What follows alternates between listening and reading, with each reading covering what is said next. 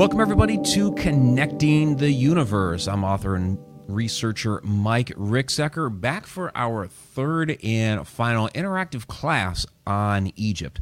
This one is about uh, primarily Egypt and Atlantis. We're also going to get into some strange artifacts along the way, and really where we are starting uh, are with the temples, which is where we were last week. But this does play into Atlantis, and I, if you remember at the end of last week, I said, we have another temple to do, Edfu, and it does play into the Atlantis story. So, do want to mention though that this broadcast, of course, is brought to you by the Connected Universe portal, connecteduniverseportal.com, which the uh, the members right now are watching this live stream presentation of the class. People get the audio version later on Spotify, iHeartRadio, iTunes, and as well as KGRA Radio, uh, which is syndicated later on. So, thank you all uh, for joining me this evening. I know Nicole's uh, tagging people in the chat, and some of these are still just popping up as Facebook users. So whatever that uh, little setting is, you guys have to hit there so that uh, so I can actually see your names. That would be fantastic. But uh, all right, so let's go ahead and get into the the class here this evening. Like I said, we're going to be starting with Edfu Temple. There's a lot a lot of things here to cover with Edfu, not just Atlantis, which we, we will be getting uh, to that here in a few moments. Let me go ahead and show you Edfu. Uh, this is this is from the uh, the front of it, of course, and there's one of the uh, the guards there, you know, protecting our lives. But uh, you know, fantastic temple. It's actually a temple of Horus, and we're going to see uh, some of these things as we go along. I want to show you a couple of photos here. This is the uh, you know the inner courtyard as you go through the the gate there, and something that Muhammad always liked to, to point out with the gates is you cross the threshold. The the threshold uh, of these gates were uh, created in granite, and the idea was to get everybody onto the the same frequency as you you pass through that granite. It kind of uh, changes your frequency a little bit so that everybody has has the same frequency going inside the temple, so that the uh, so that the temple doesn't get misaligned. So, big question as to whether that still works these days, but that was that was the philosophy back then. So you pass into the inner courtyard. Like I said, it's the temple of Horus.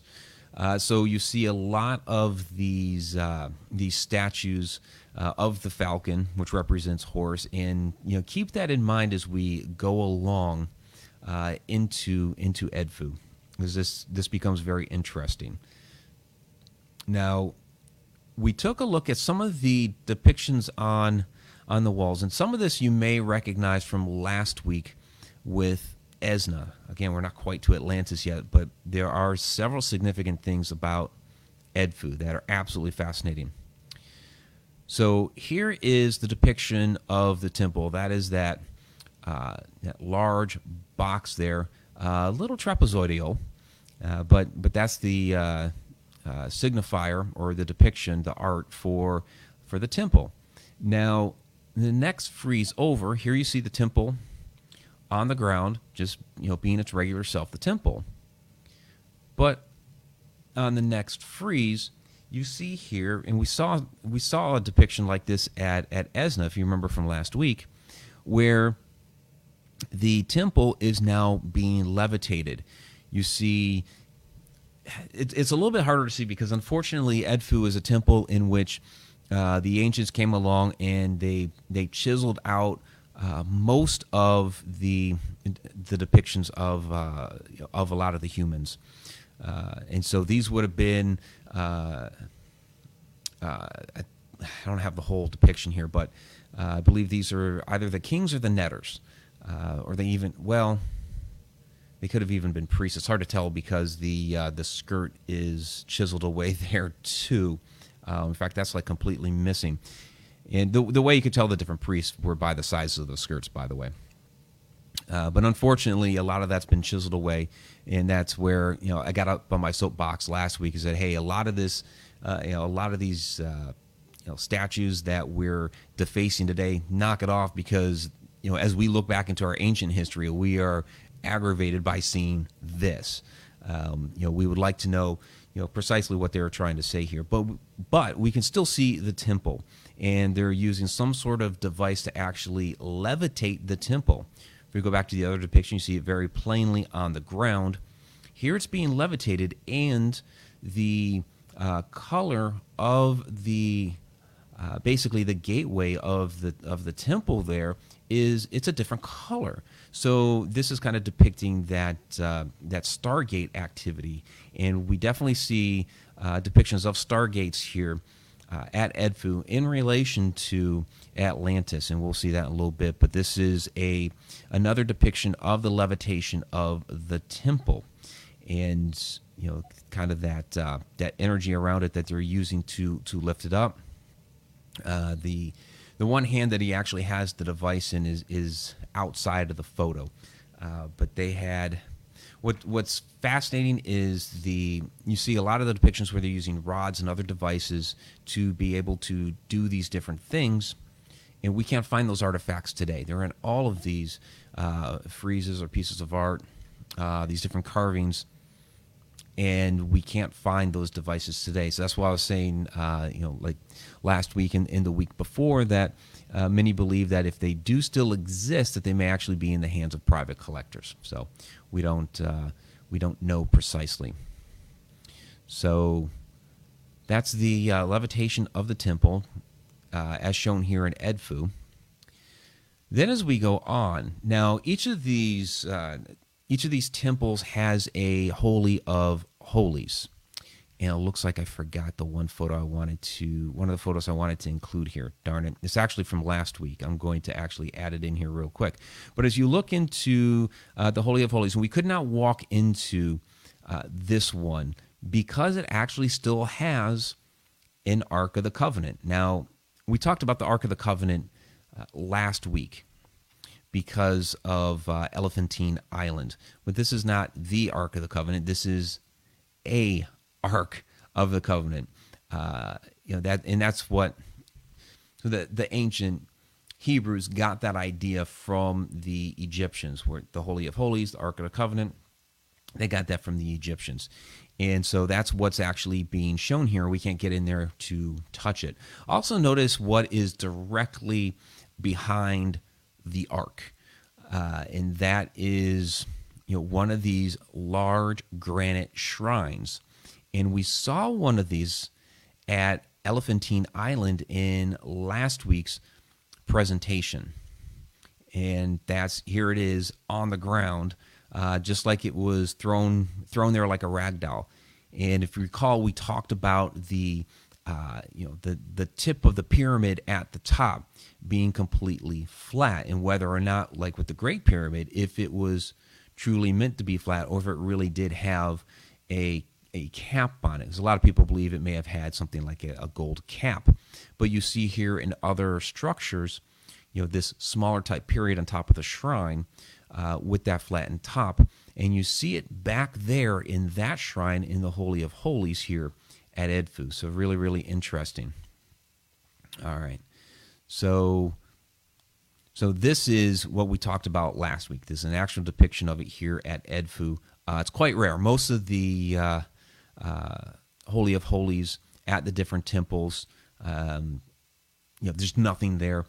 There's um, one of the, there was one that we went to that actually at least had uh, a pillar there uh, but uh, most of them are completely empty. But Edfu is great because it actually still has something there. So uh, remember, I said that this is a temple of Horus.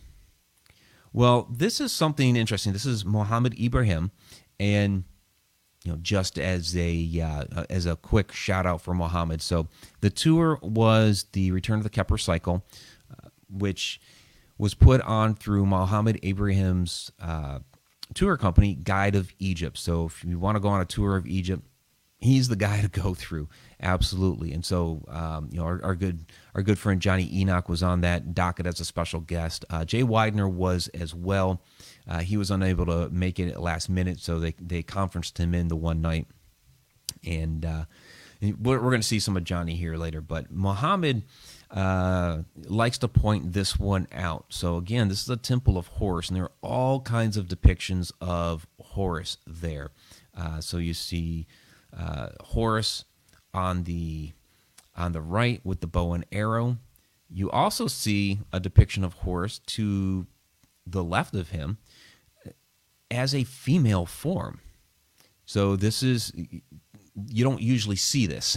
this is you don't usually see a female form of Horus, but there it is, female form form of Horus, holding a, a staff uh, with the uh, looks like the papyrus top, or it could be a lotus. A little hard to to tell from this distance, uh, but this is really interesting, and the.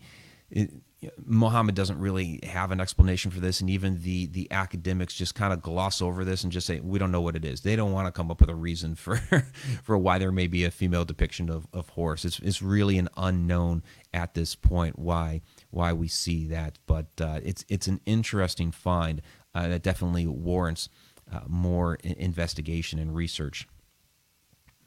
So another interesting one at Edfu that's just kind of fun. Uh, you see this and you and you know Muhammad being kind of playful, uh, trying to get Wi-Fi on his phone. Uh, that de- that depiction there is, is not a is not ancient Wi-Fi.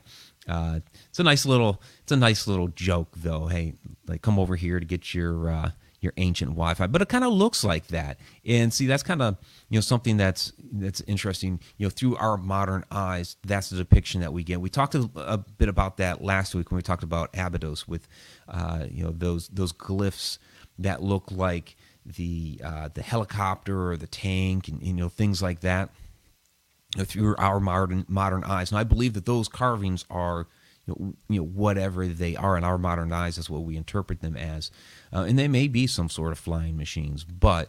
Um, they're certainly not erosion like the, the mainstream likes to point out. What this is, uh, this is actually uh, these are offerings for of food and the one that looks like Wi-Fi is a, a symbol for meat. It's supposed to signify the ribs within the meat. So uh, just just a little fun there. Let's see if there's a, a couple of comments here. Uh, Sarah Yusuf asking, are the headdresses supposed to represent Upper and Lower Egypt? Yeah, you'll see some different headdresses. So, um, you know, there's the, the two different crowns uh, the one of Upper Egypt and the one of Lower Egypt, and you'll see them together. Uh, with those headdresses there, um, if I go back to that, I think you're just seeing the the sun. Yeah, so that's the that's the sun disk there. Um, the the one all the way over on the left. Uh, I'm trying to remember which is red and which is white. Uh, believe that's the red, and then the one, the other one that we don't see here would be the white. Uh, I can't tell the well the, in the one all the way over on the right, it doesn't look like he's wearing a headdress unless there's something above there that we're not quite seeing because it kind of runs off the photo. Uh, but yeah, the one on the the female Horus is actually the sun disk.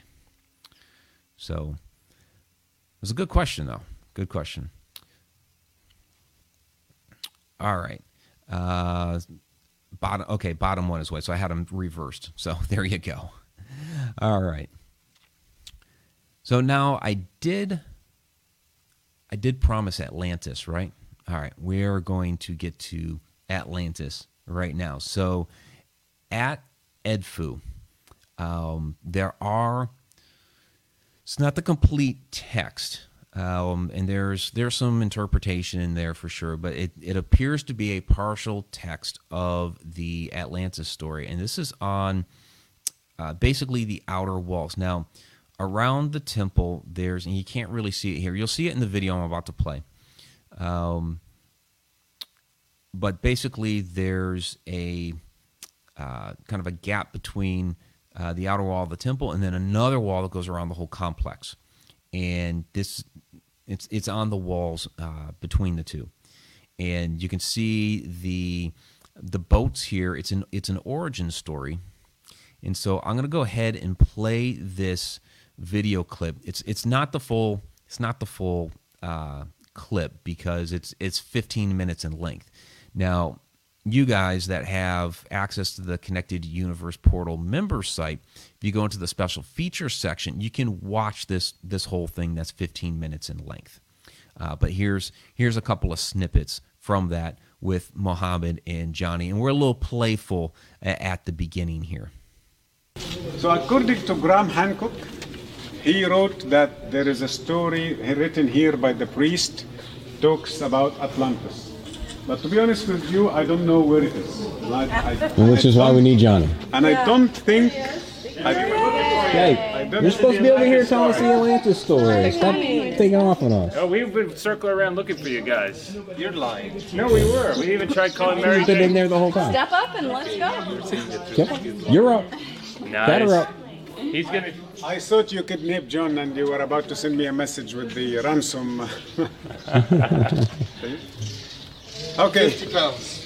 Where, where is the Atlantis story? But we are not very sure about that this is the, the true one because when uh, Graham Hancock was talking about it, he didn't say where. But when I explained this to you three years ago, it was because it talks about the story of immigration and it showed the power of the neters who came uh, through the ocean. Right, but here's the thing. So remember the lecture that Muhammad gave you guys last night? And he was talking to you about the Atlantis story, where we get it from. We were all discussing this before, right? We think that people think that Atlantis is a Greek story. Mm-hmm. Richard knows yes. this. You can see mm-hmm. it in his eyes.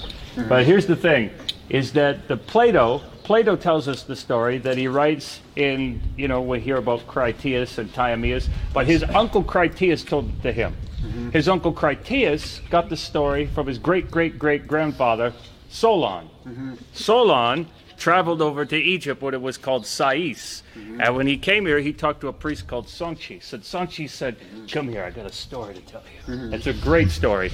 And we believe the story that Muhammad's showing you is the same one he saw in the temple of Nefru. I will tell you, but let me explain a few things first, and then I will show you uh, something else also, something important about the also the story of creation. In this temple, we are going to see different type or different style of the word Stargate again, like this one. Okay, to make sure you understand that this is a Stargate.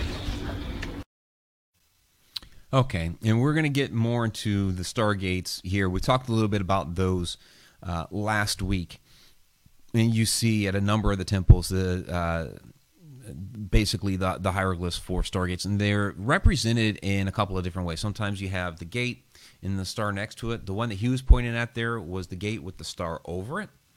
Um, and then there's the cartouche full of stars, and we're, we're going to see that uh, again here soon.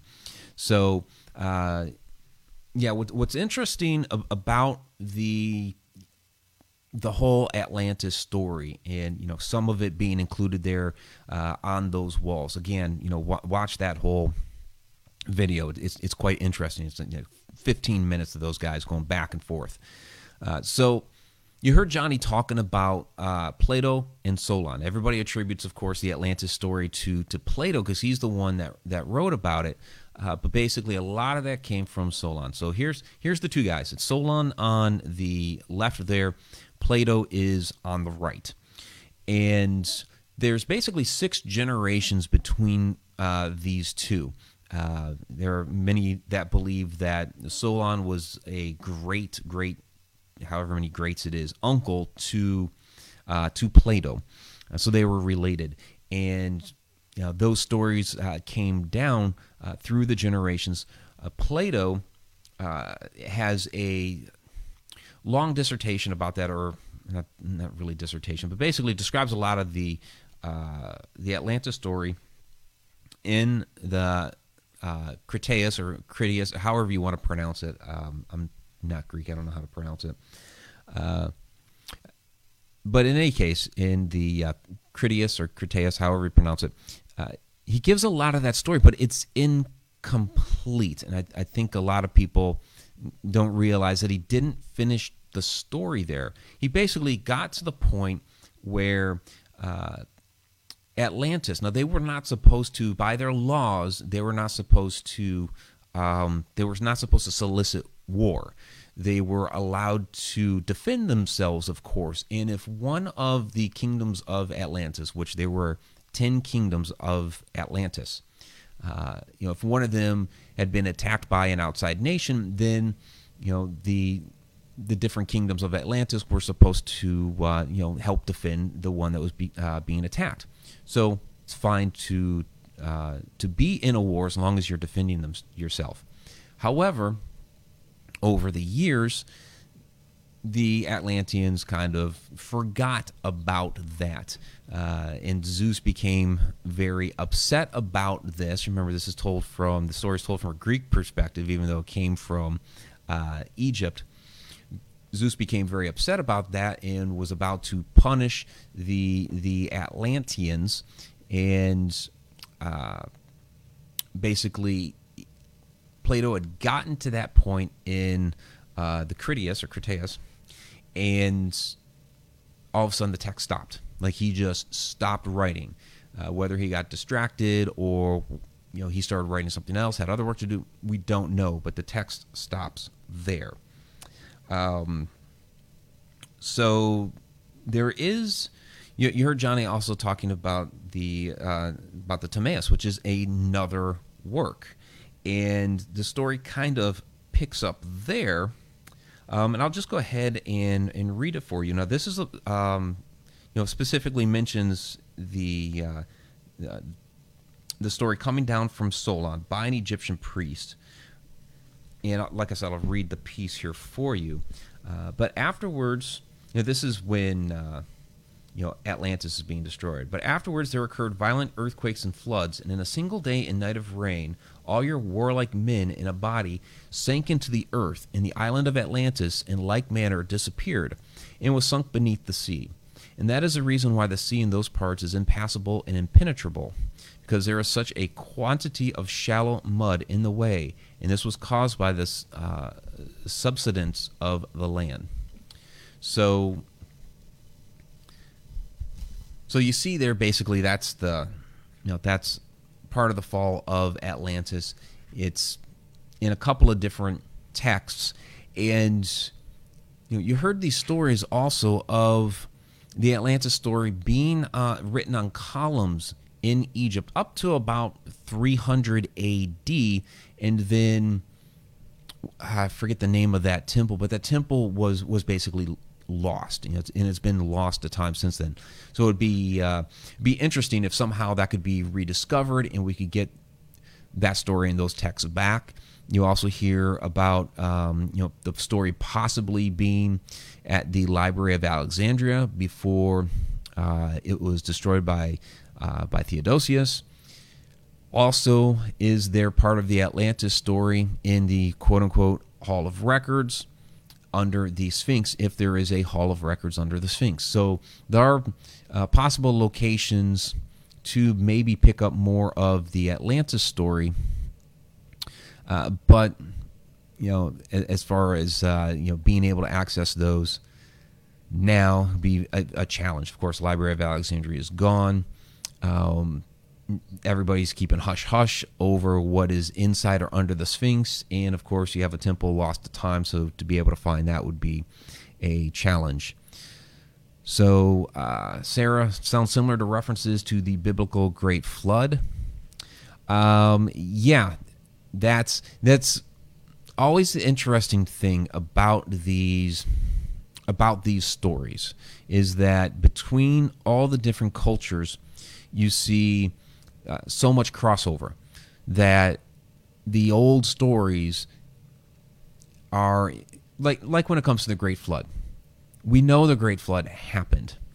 Uh, all all these different cultures from all over the world talk about the Great Flood and how there were just a handful of survivors.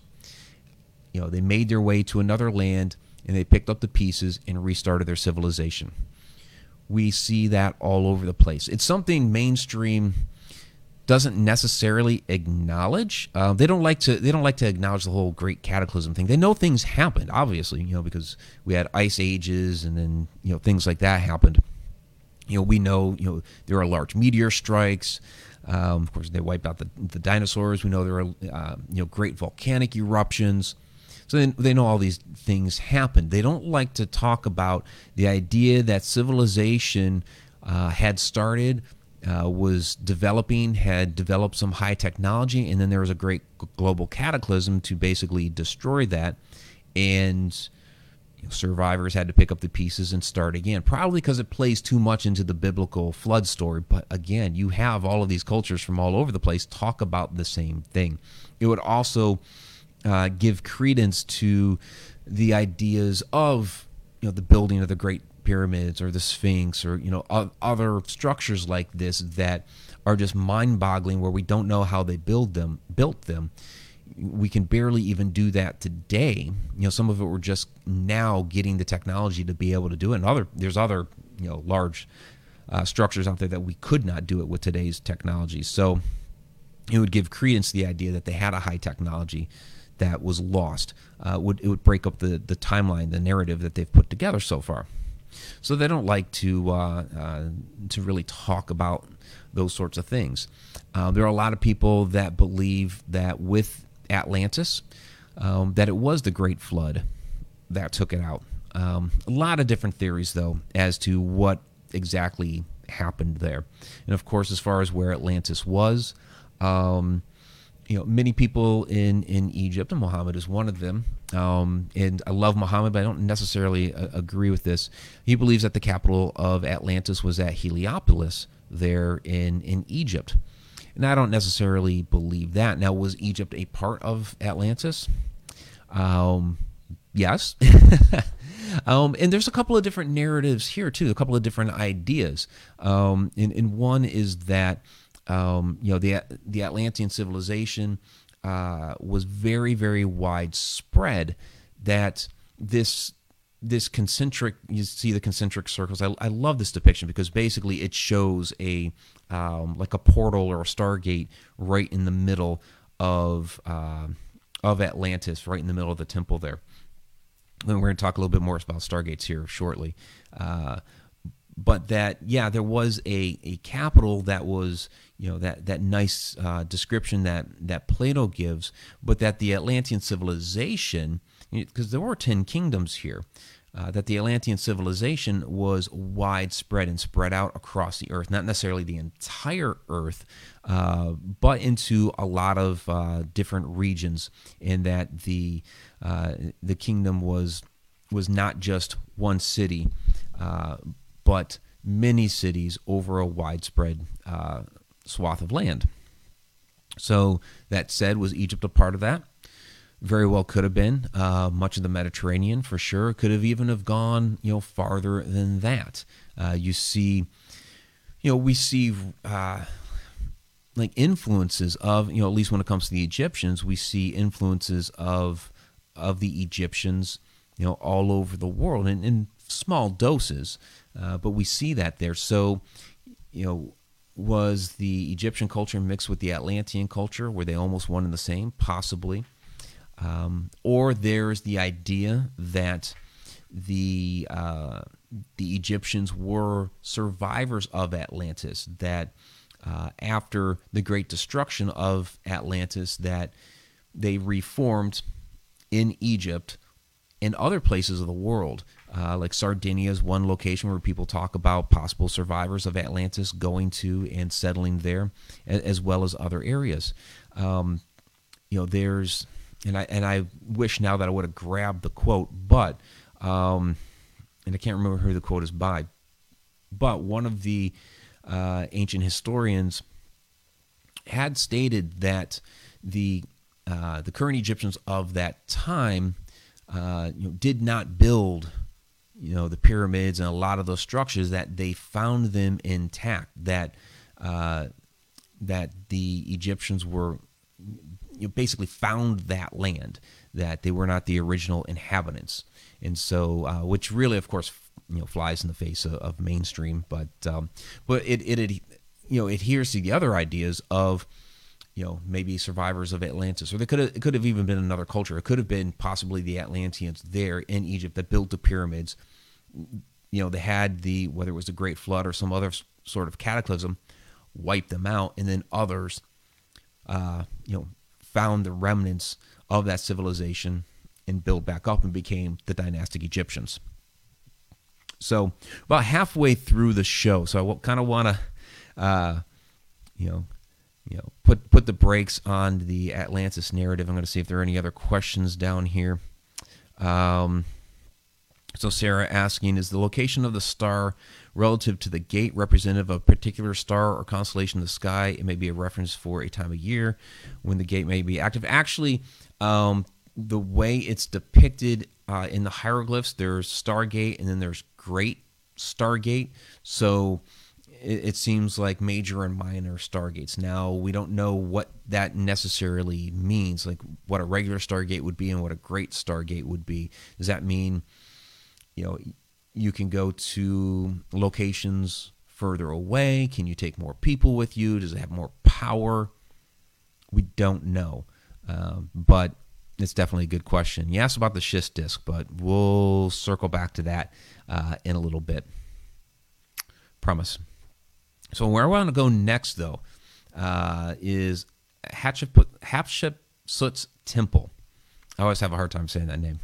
Uh, again, another temple. I know we did temples last week, uh, but we talk about stargates here, and so since we're talking Atlantis, we're start talking stargates. Uh, this one comes into play here. So Hatshepsut's temple, uh, you know, this is an, a fascinating location, and this was a super hot day. So I missed some photos I wanted to take, and, I, and the photos I did get are not very good because um, I was dying that day. um, was suffering from dehydration quite a bit the after a week into uh, the uh, the trip. But um, what's interesting about this, the photo that I, I neglected to take, that I, I, grabbed one of Jonny's photos. Um, you see the uh, the stairs going up to the temple. Um, I don't want to call them railings, but basically the side of that staircase, and you see in the photo that you know there's a, a couple of statues that are there at the bottom. These statues were reworked. Okay, let me grab Jonny's photo here. You see here the depiction is of the falcon, which is Horus. This this temple has been reworked to try to make it look like a temple of Horus, but was actually uh, depicting the the snake here, and you can see on the the tail of it, which is the uh, the side that goes up. You see, it's the the snake tail. So these would have been uh, probably cobras uh, that would have been here uh, on the temple. And remember, we talked about the snake representing energy. So you would have had this representation of energy going up into uh, the temple there, straight up inside. Keep that in mind. Off to the left, you don't see it in the photo here, but I do have another photo that I'm going to show you. And over here, off on the side, and maybe I could have zoomed in a little bit better, but basically, there are the remnants, just the base of a pyramid that used to be here. Uh, you don't see it there now. It's it's basically been obliterated, but that is the base of the pyramid. That's all that's left. So keep this in mind. You have the representation of energy going up into the temple. You have a pyramid on the side there. Remember when we talked about pyramids uh, a couple weeks ago in part one, we were talking about the idea that of pyramids as power plants, that they were harnessing some sort of energy. What could they possibly be uh, using this energy for? So think of almost like a large battery pack on the side here, charging the temple for what? What are we charging the temple for? Okay. Well, straight back through here, go up the stairs, straight back. Again, not the greatest photo, but this is the doorway into the the holy of holies. It's always the uh, uh, the central piece of the temple is the holy of holies. That's that's the secret place where uh, you know the uh, the ark is kept, In this case, what might we have here? We're going to see here in just a second. Okay, now this here is a photo. I, I, I, took a photo of the sign here. Dear tour guides, kindly don't explain inside this part. We appreciate your cooperation. So they don't want tour guides inside explaining what's going on in there. Now, directly above this, on the side of that doorway, you see another representation of the Stargate. There's the gate, there's the star. This is the again a Stargate. Now you go into the Holy of Holies area. This is as far as we could get. In fact, I couldn't even take this photo. There's a couple of it, there's a railing there. There's a couple of guards that don't let you through. and for a tip, that's a big thing about Egypt. You tip everybody. For a tip, they will take some photos for you. So they basically took three photos that one straight on and then one to each side. That's and this is the Holy of Holies. But what's back there? What's in that Holy of Holies? Jonny, knowing what was back there, well, we were going around through uh, other areas of the temple, and before the other groups, because there are a couple other groups getting up there. This is like a common location that you hit right off the boat before you go to the Valley of the Kings. Jonny runs up there, offers these couple of guys whatever for.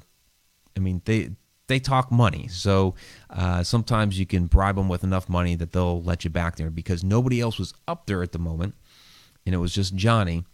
They let him back there, and so on the one wall back there, you see this representation of the Stargate. So the cartouche filled with stars. Absolutely amazing stuff. So the idea is that back in here, all the way back into that holy of holies, and you even see like that that niche back there, and we don't even know what that is. There's another photo Jonny has up there pointing to that uh, as well. So all the way back in there, which you know, uh, and kind of imagine this: you have the pyramid off to the left side, and we're looking straight onto the temple now.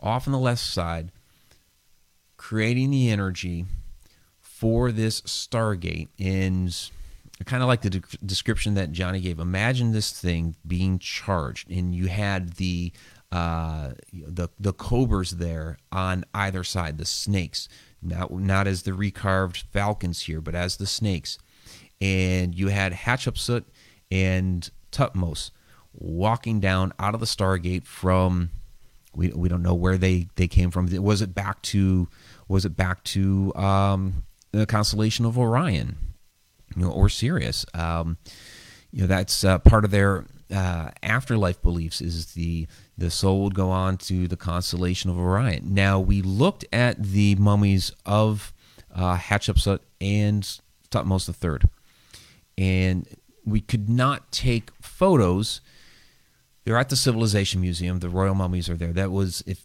if any of you recall, a few months back where they had that massive procession. It was all beautiful with the cars, and they were bringing the mummies to the Civilization Museum because they opened a new uh, royal mummy exhibit. Could not take photos. Again, another location in which the tour guides were not allowed inside to tell you about anything. It's really kind of interesting how some places are just off limits to, to tour guides or you can't take photos in the royal mummies was one of those. Well, Hatshepsut and Thutmose, if you look at their skulls, they are elongated. So there are those that believe that uh, that those two kings may have had some sort of extraterrestrial DNA. Now, of course, we can't get to those uh, mummies to do that testing. They're they're not going to let us do that, of course, but there are those that uh, that do believe that. So very very interesting here with with the temples and the stargates. Of course, Atlantis uh, at Edfu. So. Uh, and yes, concentration of energy into a single point. point, and yeah, basically going back all the way into that Holy of Holies, up those stairs and back there. I mean, it's absolutely magnificent. It's beautiful.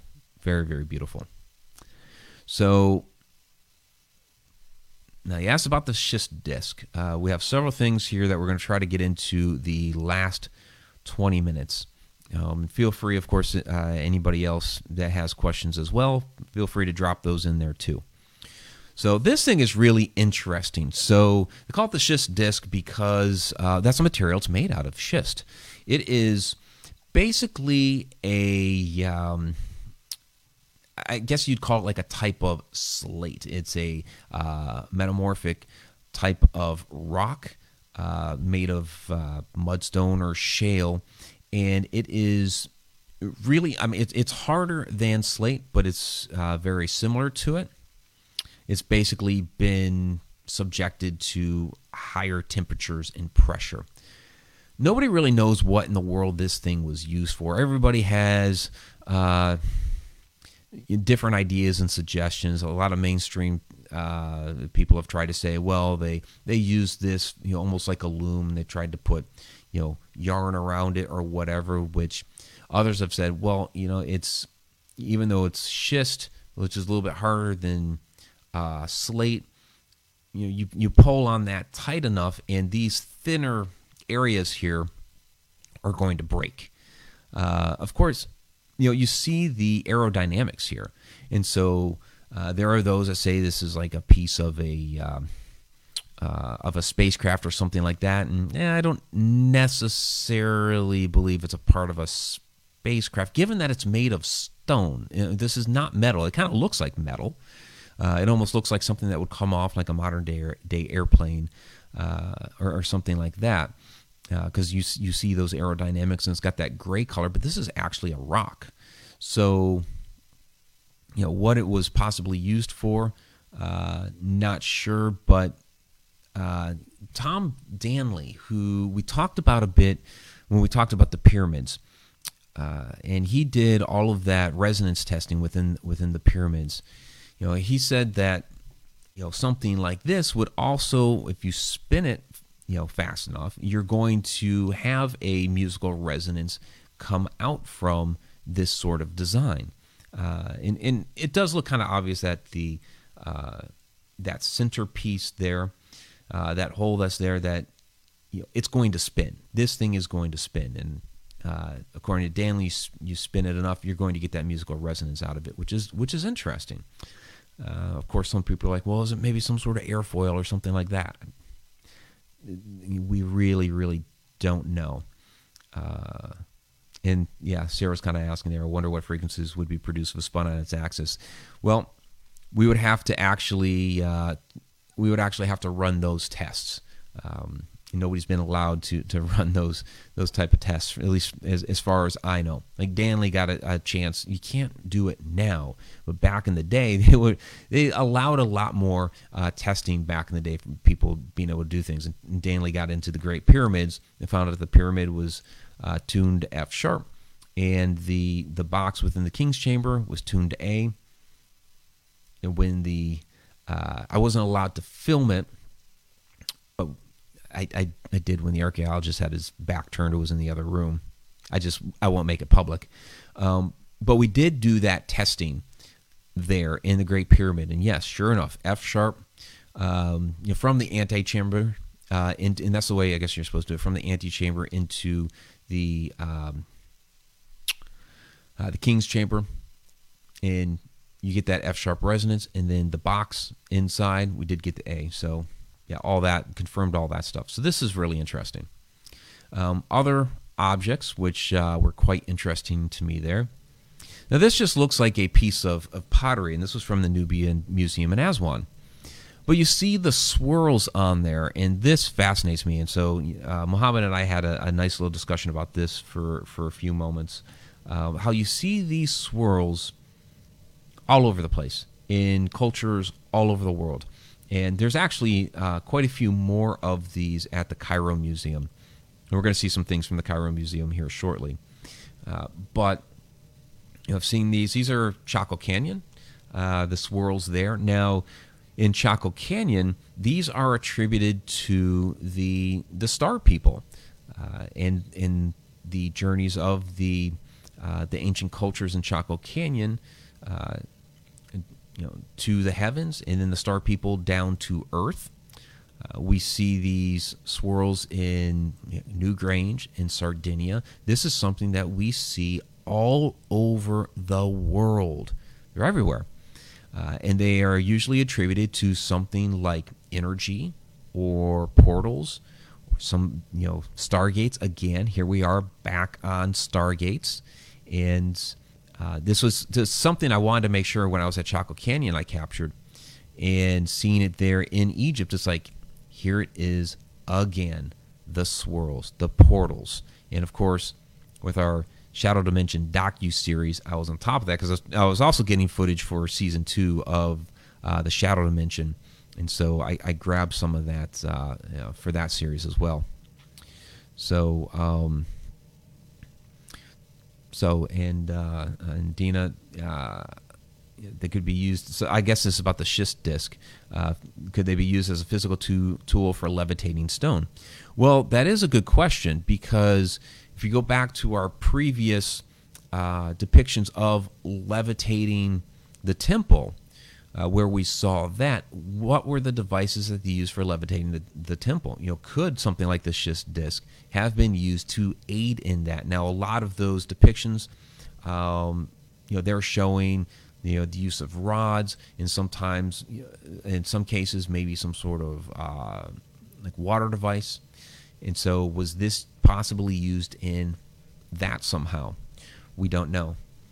Um, oh, here we go from uh, from Jennifer. Maeve wants to know what a Stargate is. Okay, so a Stargate.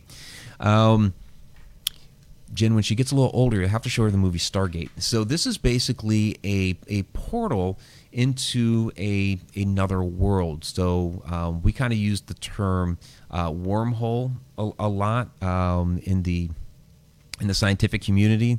They'll call it the Einstein Rosen Bridge, but this is basically a door from you know think of like uh, uh, like a energy door in the movie Stargate. They use that big uh, it's they use that big uh, ring with the water is kind of the way they show it there. And you walk through that door and you go through this you know wormhole from your world into another world so you could get from here to another planet maybe you get from here to another place on the planet you know when we talk about the uh, usually when we talk about you know traveling to another solar system or a galaxy or something like that because our physical spaceship uh, would take too long, you know, millions of years to get from here to another galaxy. How would we do that? And that would be through the use of a, of a wormhole. If we could make something open up to be able to get there. Uh, and so uh, the idea here with the Egyptians is were, were they using Stargate technology, these different portals, these different gateways or doors, to get from where they were in Egypt to these other you know galaxies if they really were from the constellation of Orion is this how they got back and forth from there so very good question. Thank you Maeve. Um, all right. So uh, continuing with that this one was really interesting to me as well. Uh, the swirl on an egg. So eggs the the symbol of the egg in the ancient world is actually very very significant. It has to do with uh, the it has to do with origin and creation. And you see other depictions of what they call uh, the cosmic egg throughout all time. And here's here's one particular one. The egg uh, basically uh, the the snake is coiled around the egg. So again we have the depiction of the snake the energy uh, around the egg or the cosmic egg. And so you have here, if I go back to the, uh, again, the, the this is from the Mu- Nubian Museum, you have the representation of the energy, the portal, possibly Stargate on the egg or the representation of the origins of the universe uh, that to me is very, very significant. And it's just tucked away in the back here. You don't even see a label on this thing. You can see some of these other things here are are labeled where you know they're talking about these pallets that are you know around it here. You know, here's this palette of a turtle, and uh, the one directly uh, below the egg is of a fish, and you see the description over here: symbolic stone palettes, blah blah blah. They don't have anything here to describe this egg. Uh, but to me, seeing this automatically reminds me of the cosmic egg, and then of course the swirl pattern. We're back to portals and stargates uh, and what have you. So absolutely fascinating to see that there. Uh, got about eight minutes left, so I'll try to try to wrap this up. But there's some fascinating other things here.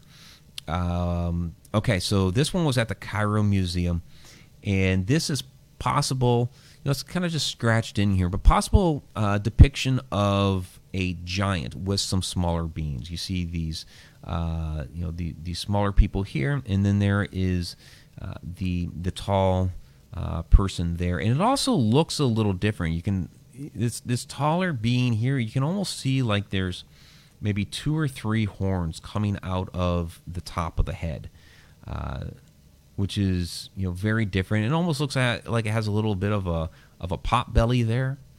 Um, so is this? We go down the extraterrestrial route, you know, is it a giant extraterrestrial uh, sort of? You know, because they have, you know, the the three smaller ones almost have like elongated heads here.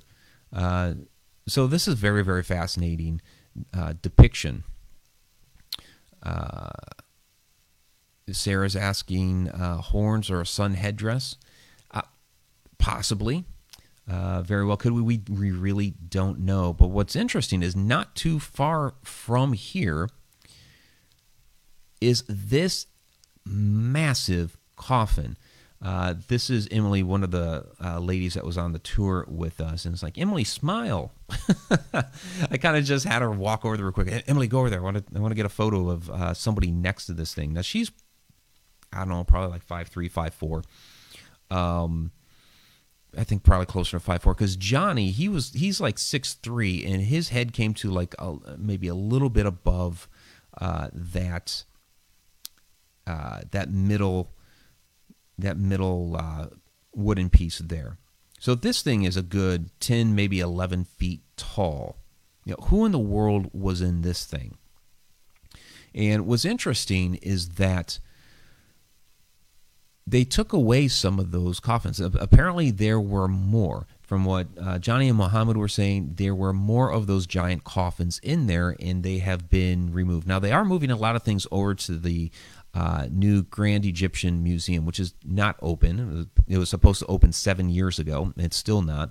Uh, but they were in the process, like with the King Tut exhibit. There were uh, pieces from the King Tut exhibit that were moved out of there, so we didn't get to see everything because they're moving it to the new, what they call the gym, even though it's not open yet. So it could have been moving it over there.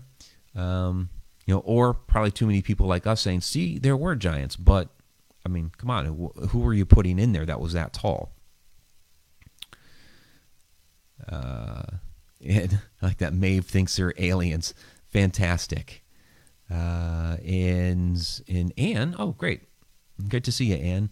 Uh, energetically feels like female queen energy. Interesting. Okay. Well, thank you for your uh, your insight on that. Appreciate that. So now this, I, I wish I would have gotten a better photo of this. So I, I know it's hard to tell what in the world we are looking at in this photo. But this is the backside of a sarcophagus. The sarcophagus here, I, I wish I would have gotten a, a, photo of it from the front. I have uh, some running video of it, but um, and did I free? Okay, I, did, I got the little video clip coming up here, but um, sorry. So this thing is resting on its side, and this what's going on here is they are cutting the lid of the sarcophagus off of the uh, bottom of the sarcophagus. Now, what's what's fascinating about this, and this is when we get into ancient machining and how you know, the mainstream will say, well, they had copper chisels, you know, and and that's what they used to to carve things with.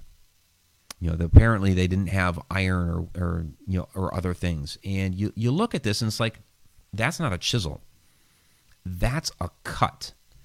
Um, you can even see uh, down uh, toward the bottom there where you know, it has the, the cut is rounded. You know, basically, this was this was a circular saw, and I showed you know, my father this. Now he's a he's retired now, but he was a a machinist by a, uh, by trade. He was a tool and die maker, so he he built the machines that made the parts. And so he's looking at this and he's like, that's, you know, if, if it was something that we had today, what we would use today to make this kind of cut would be a diamond tip saw.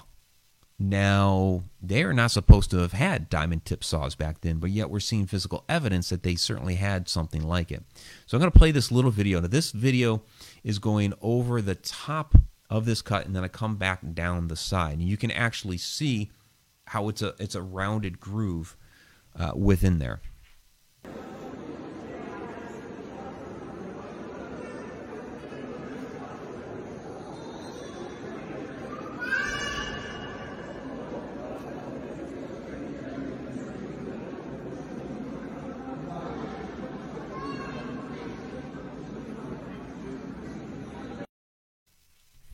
So I mean, it, it's pretty obvious what it is.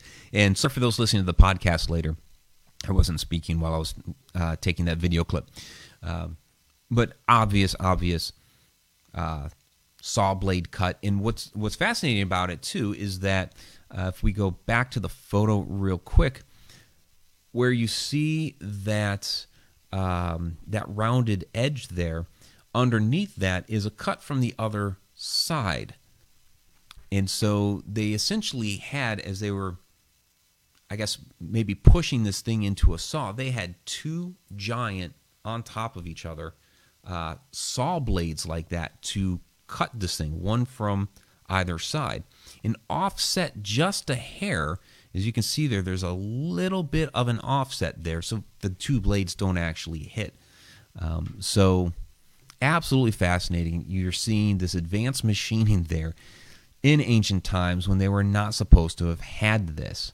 Uh, I absolutely love it.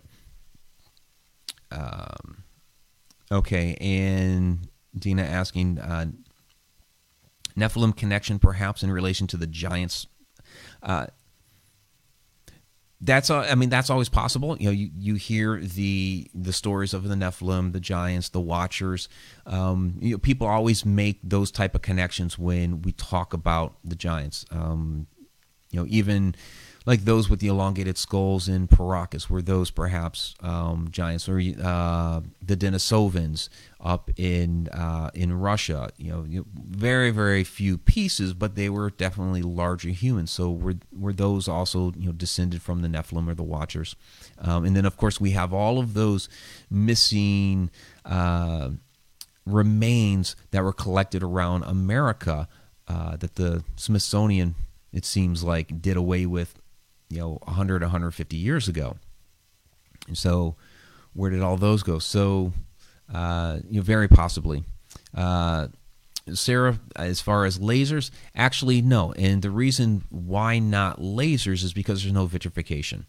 Uh, with lasers, you'll get some vitrification because of the, the heat from the laser, and you're not seeing that in in these cuts. So the the best thing that we have to relate to this type of cut uh, is would be a diamond bit saw, and that's actually not just my father. I I showed that to him, knowing that uh, Christopher Dunn, uh, who wrote the, um, who was also a machinist, basically was was my father, but another guy. Uh, but he wrote the uh, Giza power plant book and also the ancient uh, the technology in ancient Egypt book. So, which are both on the bookshelf back there. so having that having that nice little confirmation from my dad was like, all right, uh, Chris has got it. So, uh, one more thing here I want to touch on. We talked a little bit about elongated skulls. Uh, Akhenaten. So now this was the the king that they tried to make disappear. Uh, he's the one that tried to bring monotheism to Egypt. Uh, he had the city of Amarna built out in the middle of the desert. Uh, the uh, a, lot of the statues of him are shown in this uh, very interesting form where he has more of a feminine type body. Um, he also has a more of an elongated face. We're not going to get into all the different things behind Akhenaten, but very, very controversial figure in uh, in ancient Egypt. Uh, we saw the king's list from Abydos uh, last week when we did a lot of the temples. He is not on that king's list. Neither is King Tut or uh, several others. He was one of the ones that they uh, you know tried to erase from history. But you look here at uh, at the Akhenaten collection, and you see the different busts with the elongated skulls. The one on the uh, on the right is supposed to be his sister, and I forget about the the other couple here. Uh, but again, you see this depiction of the elongated skulls, and you know, was there some connection there to to extraterrestrials? Uh, you know, there there could be if they, if they were utilizing these stargates to go to you know, other star systems. It's possible that there was some you know intermixing there between humans and between the extraterrestrials. I I don't believe that they were straight up extraterrestrials. Uh, I believe that they would have been kind of like what you were talking about uh, before with the uh, with the Nephilim. Remember, the Nephilim were supposed to have you know interbred with the humans to create the giants. Well, that could be what somebody like Akhenaten or uh, Thutmose III or Hatshepsut. I mean, that could be who they are. They could be the byproduct of like the Nephilim and humans into this this hybrid between the two. So very very possible. Let see if you guys have any because uh, we are are at our hour mark. See if you guys have any last questions here. Um, so uh, not really. All right, everybody. Appreciate you joining me tonight for, uh, and I still have the lasers comment up. The figures. Appreciate you guys joining me this evening. This was part three of three of the uh, of the Egypt tour. Uh, had an absolutely fascinating time. There will still be more coming out on Egypt along the way. Um, I have a uh, more extensive video on Elephantine Island coming out. Um, you saw some of that last week, uh, where I showed the the video clip of, of Jonny there talking about the the Stargate. Um, we have uh, plenty more from there that uh, I'll release on the actual uh, YouTube channel, releasing that publicly. Uh, but there's you know you guys have access to all the behind the scenes travel blog. There are other videos that I haven't done anything with, video clips that I haven't done anything with that will come out. But um, but there will be more uh, from Egypt coming out since we've been doing this for three weeks, we'll take a little bit of a, uh, of a different turn uh, for next week. But uh, this has been amazing uh, talking about this for for the last several weeks, and really appreciate all of your questions and uh, and all the feedback. So, all right, for those listening to the the podcast version of this later, uh, please check out ConnectedUniversePortal.com. Join us for these live streams. Uh, take part in the conversation. Ask the questions here. Uh, and see the entire presentation. So you guys are just listening to it later, but you can watch the whole presentation here. See all the photos and video clips and everything that we're doing here uh, within the class. So connecteduniverseportal.com, 30 day free trial. Come check it out. All right, everybody, have a great night, and we will see you next week. Oh, just a note before I sign off. So this was a special Thursday presentation because yesterday was my birthday. And for those that uh, watched the Mike's Morning Mug, you've already caught this. I know Tom already made a comment uh, on that because he's like, "Well, Thursdays aren't aren't good for me," and I'm like, "I'm sorry, you know, there's only so many days during the week." So we'll be back uh, next Wednesday, but then in August we are going to have to go uh, two Thursdays for a while because I'm actually uh, going to be in a class myself on Wednesday nights uh, for for a couple of months. So uh, as that's going on, I'm going to move connecting the universe temporarily to Thursday nights, eight o'clock, like we are now. So, but I'll make those posts and keep you guys in the loop on uh, on what's happening. So, all right, have a great night, everyone. Till next time.